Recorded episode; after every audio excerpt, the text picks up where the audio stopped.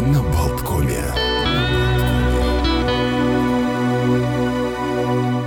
Продолжаем. Ой, извините. Да, да, я могу тоже. За- Замечтался как-то.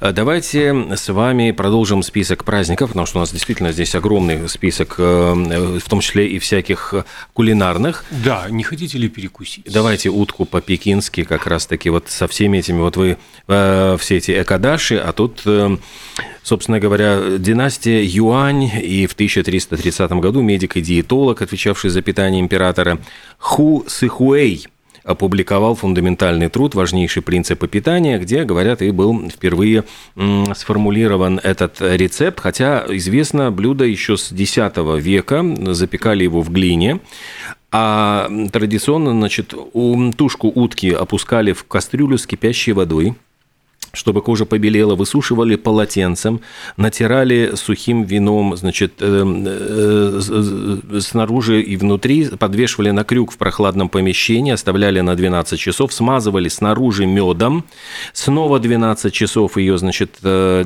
томили, после чего запекали в духовке и подавали на стол тушку утки, разрезанную на 80-120 тонких ломтиков, каждый обязательно с кусочком шкурки. Шкурка должна быть хрустящей, тонкой, нежирной, подается с мандаринскими блинчиками, молодым луком, нарезанным в виде кисточек, и соусами. Сладкий соус из лопуха или соус хойсин – Э, Огурцы, нарезанные соломкой, тоже приветствуются. Едят утку, заворачивая кусочки мяса со шкуркой в блинчики, предварительно смязан, с, обмазанный соусом сглотну слюну, при помощи луковой кисточки.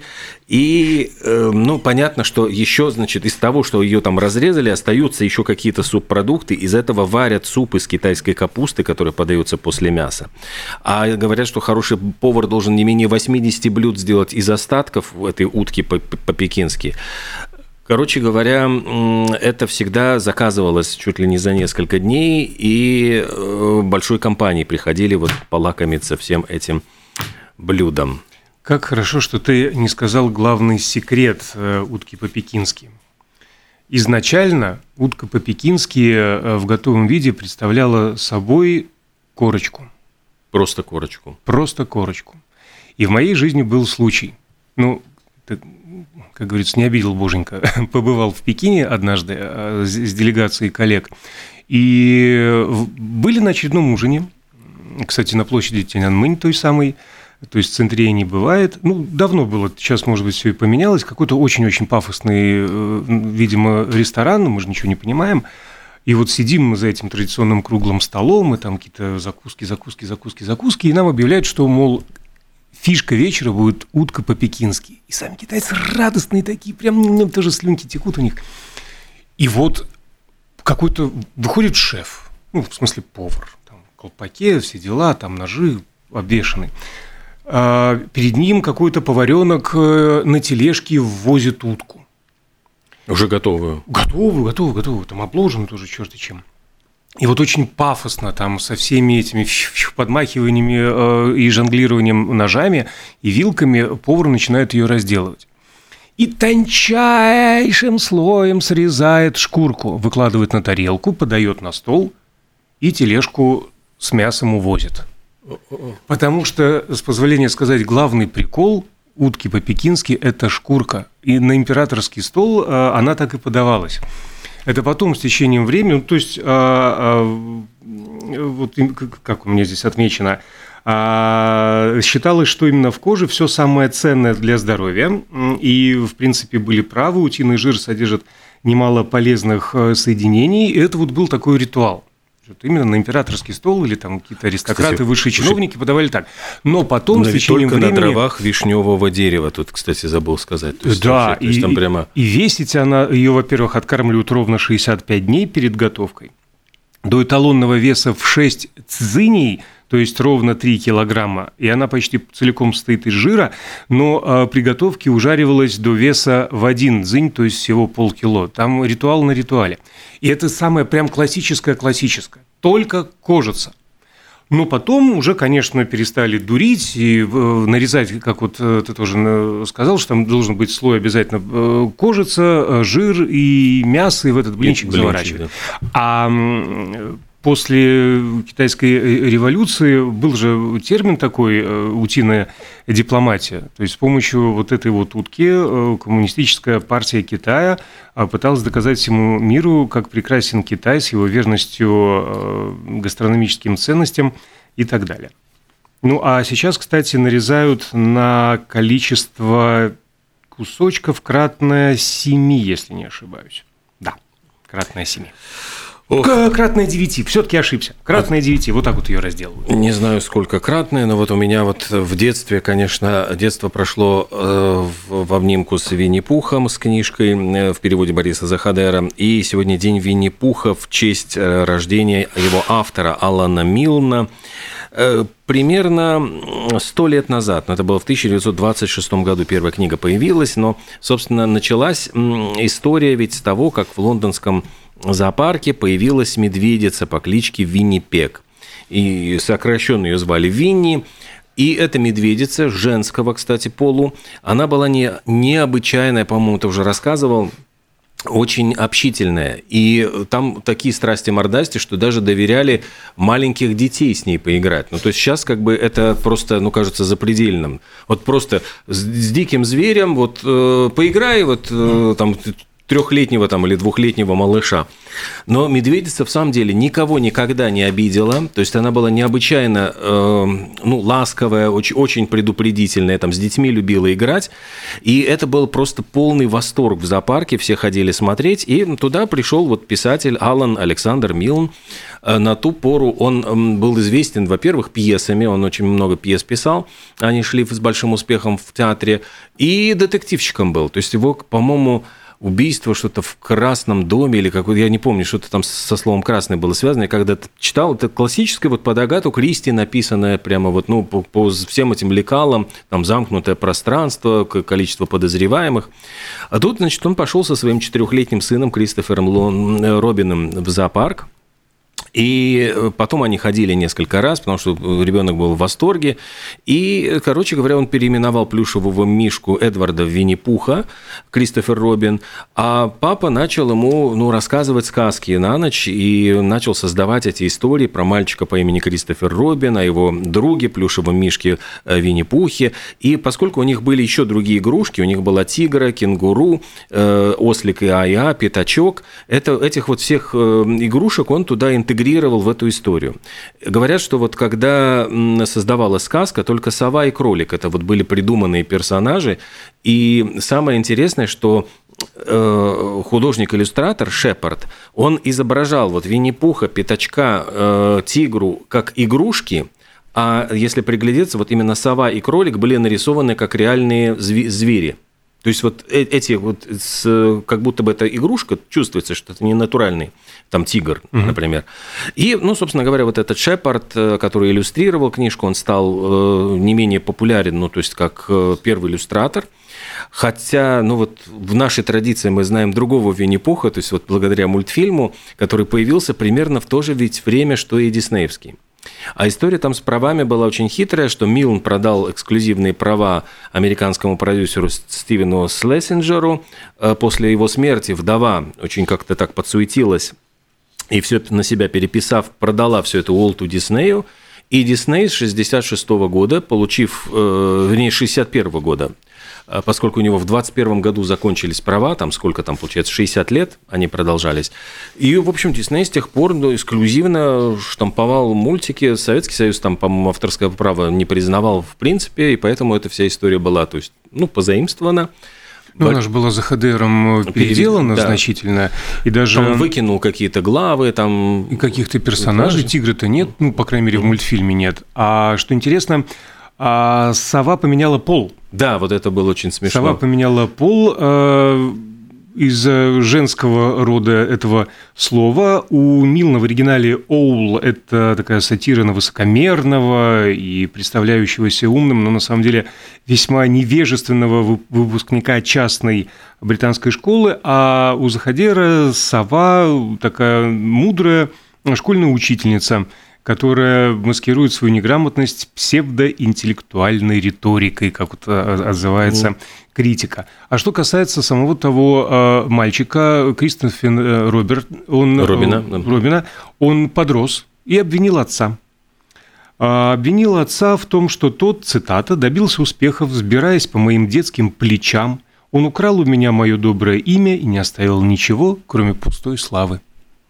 Ну, так вот, вырасти ребенка, рассказывая ему сказки Пригрел, после этого. Так сказать, на груди. Известно очень много версий, там, ну, в латышском же «Вины испукс», там, э, а в, в разных языках там очень много различных версий, вот как звучит Винни-Пух. Там... Да, кстати, вторая эта часть имени э, не прозвучала, ты про Винни-Пек рассказала, почему Пух? Вот почему Пух? А Пух э, звали соседского лебедя у Милнов угу. в доме, где они жили. И, кстати, у Винни-Пуха есть фамилия Медведь. Его полное имя Винни-Пух Медведь. Ну и как раз-таки вот э, советский мультик, который появился с голосом Леонова, там уже э, потрясающий ослик ИАИА, этот... Э, Господи, забыл актера, который озвучил он таким гнусавым голосом, так Господи, очень. Ну... Я тоже вылетел из головы, но просто гениально. Пятачка... Горин. Нет. Нет, не этот... Гарин. Гарин, Гарин. Гарин. Эраст, Эраст Гарин, да. А Пятачка озвучивала Ия Савина ведь. Там тоже так это потрясающе. Ну, то есть, э, многие называют вот Винни-Пуха первым рэпером, потому что в голове моей опилки, да, да, да, да. Вот все это было просто потрясающе сделано. Вот мультфильм, который с детства очень знаком, конечно, он, может быть, вот по ментальности ближе нам, чем диснеевские все эти фильмы, хотя вот они считаются классическими как раз. Ну, просто у разных людей разная классика, у них своя, у нас своя. А тоже же интересно посмотреть на культурные особенности друг друга. А что сегодня еще произошло? Я не про праздник, я прям про события. 122 года назад, 18 января 1901 года в Берлине открылось первое кабаре. Конечно же, оно было первое не для ну, Европы, оно было первое для Германии. Этот, ну, я сразу фильм «Кабаре» вспоминаю. Велкомен, кстати, это вот же mm. как раз действие происходит в Берлине во времена Веймарской республики. Да, да, да, да. Welcome to Cabaret, my friend. А, и потому что money makes the world go round. Mm-hmm. The world go round, the world go round. Там о другом речь шла. В общем-то, а, кстати, первое кабаре в 1881 году в Париже, конечно же, в 89-м а, Мулен Руш. Так вот, в 1901-м Эрнст фон Вольц Вольцоген на Александр Плац открыл кабаре под названием Убербретл – сверхмалая сцена. И создание восходило, между прочим, имело идеологические корни в сверхчеловеке Ницше. Не просто так, знаете ли, там потрясти пятыми точками и вот эти вот задирать ноги выше плеч. А э, Фольцоген мечтал создать новый вид развлекательных заведений, со сцены которого можно было бы воспитывать сверхлюдей – и в итоге никого не особо не воспитали, но вульгарность зато довели до эстетического совершенства. А вот этот театр э, при отсутствии столиков э, являл собой смесь кабаре и варьете, э, самостоятельные номера лирического содержания, импровизации, литературные пародии, помимо танцев и музыки там были. Ну и, конечно же, быстро стало это кабаре излюбленным местом авангардистов и бандитов. Э, почти каждое представление заканчивалось потасовкой. Ох, сегодня, кстати, вот я забыл сказать по всяким народным приметам, э, в этот день ни в коем случае нельзя ругаться, сердиться. Э, советуют посвятить этот день духовной подготовке к крещению. Запрещено сегодня шить, вязать, ремонтировать, стирать, убирать, гладить. И вообще э, любой физический труд считается сегодня ну, не приветствуется. Но и также категорически нельзя, сегодня нельзя употреблять алкоголь, а вообще верующие люди и мясо в этот день не ели, соблюдали пост. Э, что? Да, и хочу, кстати, продолжить сразу про алкогольные напитки. Ох, давайте. Это Всегда. будет краткое сообщение э, такое мизогиния на марше, я бы это так обозначил. В этот день, в 1909 году, в Новой Зеландии производители пива решили избавиться от женского персонала в барах и запретили дамам же продавать в барах алкоголь. Вот такая дискриминация, действительно. А в 2011 году выставили в музее в Буэнос-Айресе, в Аргентине, открылся музей Битлз, вот там была а, огромная коллекция памятных вещей Битлз. Причем говорят, что это самая была большая частная коллекция в мире. Некий Родольфо Васкес, 53-летний бухгалтер, он э, всю свою жизнь собирал, он был помешан на Битлз, и он собирал все, что связано только с Битлз. Он попал в книгу рекордов Гиннесса, э, как вот обладатель самой большой коллекции памятных вещей Битлз. Там было 8500 предметов. Э, в конце концов, это стало вот музеем все в Буэнос-Айресе. Э, среди экспонатов была э, значит, кирпич из клуба Каверн. Вот мы говорили о том, что его тогда разобрали mm-hmm. по кирпичикам, и вот продавались, он ухитрился купить. Извините, коробка значит, эм, противозачаточных средств с именами Джона Леннона и Йоко Оно. Кусок сцены Star Club в Гамбурге, где выступали, начинали значит, выступать Битлз. Заверенные копии свидетельства о рождении причем всех участников группы, 64 э, коробки жевательных резинок в виде пластинок Битлз тоже были вот в этой... Ну, то есть поразительная эта коллекция. Эм, ну, а в 2006 году на частное ранчо Майкла Джексона Неверленд нагрянула э, не то чтобы полиция, э, инспекция – Дело в том, что... По делам несовершеннолетних? Э, нет, там вот э, это была другая история. Тут на него накапали еще, что он из э, животными обращается на ранчо жестоким образом. У него же там был частный зоопарк. Майкл Джексон. Ну да. И Жестоко. Вот из Министерства сельского хозяйства США приехали специальные, значит, работники, ну, потому что группа по защите прав животных, они выразили беспокойство. И, в принципе, никаких нарушений не нашли. Сказали, что все прекрасно, все животные здоровы, счастливы, навет, дескать, пытались очернить доброе имя Майкла Джексона. А еще ни дня без Битлз. В этот день, в 1964 году, Битлы попали в американский хит-парад с песней I wanna hold your hand. Да, на 45 место. Но за две недели они возглавили этот список самых популярных песен. Как они, да, с 45-го-то взлетели? Ух, угу. только держи. 95 лет назад на свет появился Александр э, Гомельский, э, баскетбольный тренер. Он родился в Кронштадте, но удивительным образом связан с Латвией. Собственно, он единственный был так, из советских тренеров, кого американцы выбрали в зал баскетбольной славы. О, трижды в Европе его называли тренером года. Его, по-моему, признали лучшим тренером 20 века в России. И в 21 год он уже начал тренировать женскую сборную, женскую команду ленинградского «Спартака», а в 1954 году он переехал в Ригу и э, вот в Риге он э, решил, ну, его назначили главой местного армейского клуба. Причем не было еще даже в Риге ни одного помещения, пригодного для проведения баскетбольных соревнований. И, в общем-то, он стал и тренером, и организатором. И команду ССК он привел к пяти титулам чемпионов СССР. То есть вот рижане в 1958 году стали первыми победителями Кубка европейских чемпионов. То есть это был предшественник Евролиги э, он открыл там множество латвийских баскетбольных звезд. И с тех пор вот обязательно игроки Рижского клуба были в сборной, ну, тогда Советского Союза. И добились вот огромных э, достижений именно под его руководством Александра Гомельского. Ну, и еще у нас... Ну, что еще, что еще, что есть еще? Есть какая-то, наверное, пара минут. Да, а в этот день была основана замечательная автофирма Bentley. А непосредственно конструктором Уолтером Бентли произошло это в 1919 году. Сначала они производили как спортивные автомобили. Кстати, 5 э, побед э, в гонках 24 часа Лимана, ну и автомобили класса люкс.